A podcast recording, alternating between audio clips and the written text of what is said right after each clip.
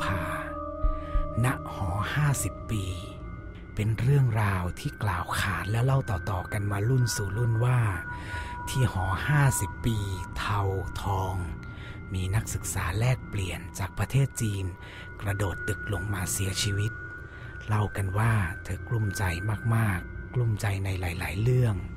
ก่อนจะกระโดดก็กินตะปูเข้าไปด้วยหลังจากนั้นก็มีคนส่งมาเชิญวิญญาณเธอไปแต่เธอไม่ยอมไปต่อมารุ่นน้องเด็กปีที่1ที่ต้องอยู่หอนี้ตอนกลางคืนก็มักจะพบเรื่องหลอนๆเช่น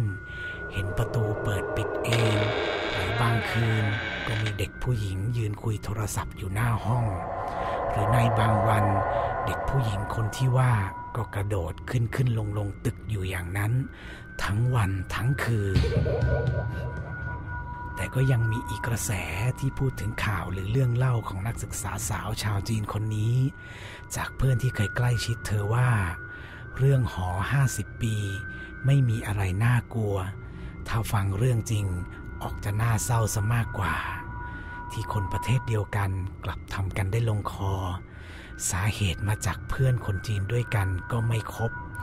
แถมยังล้อเล่นเรื่องพ่อแม่ที่ป่วยของเธออีก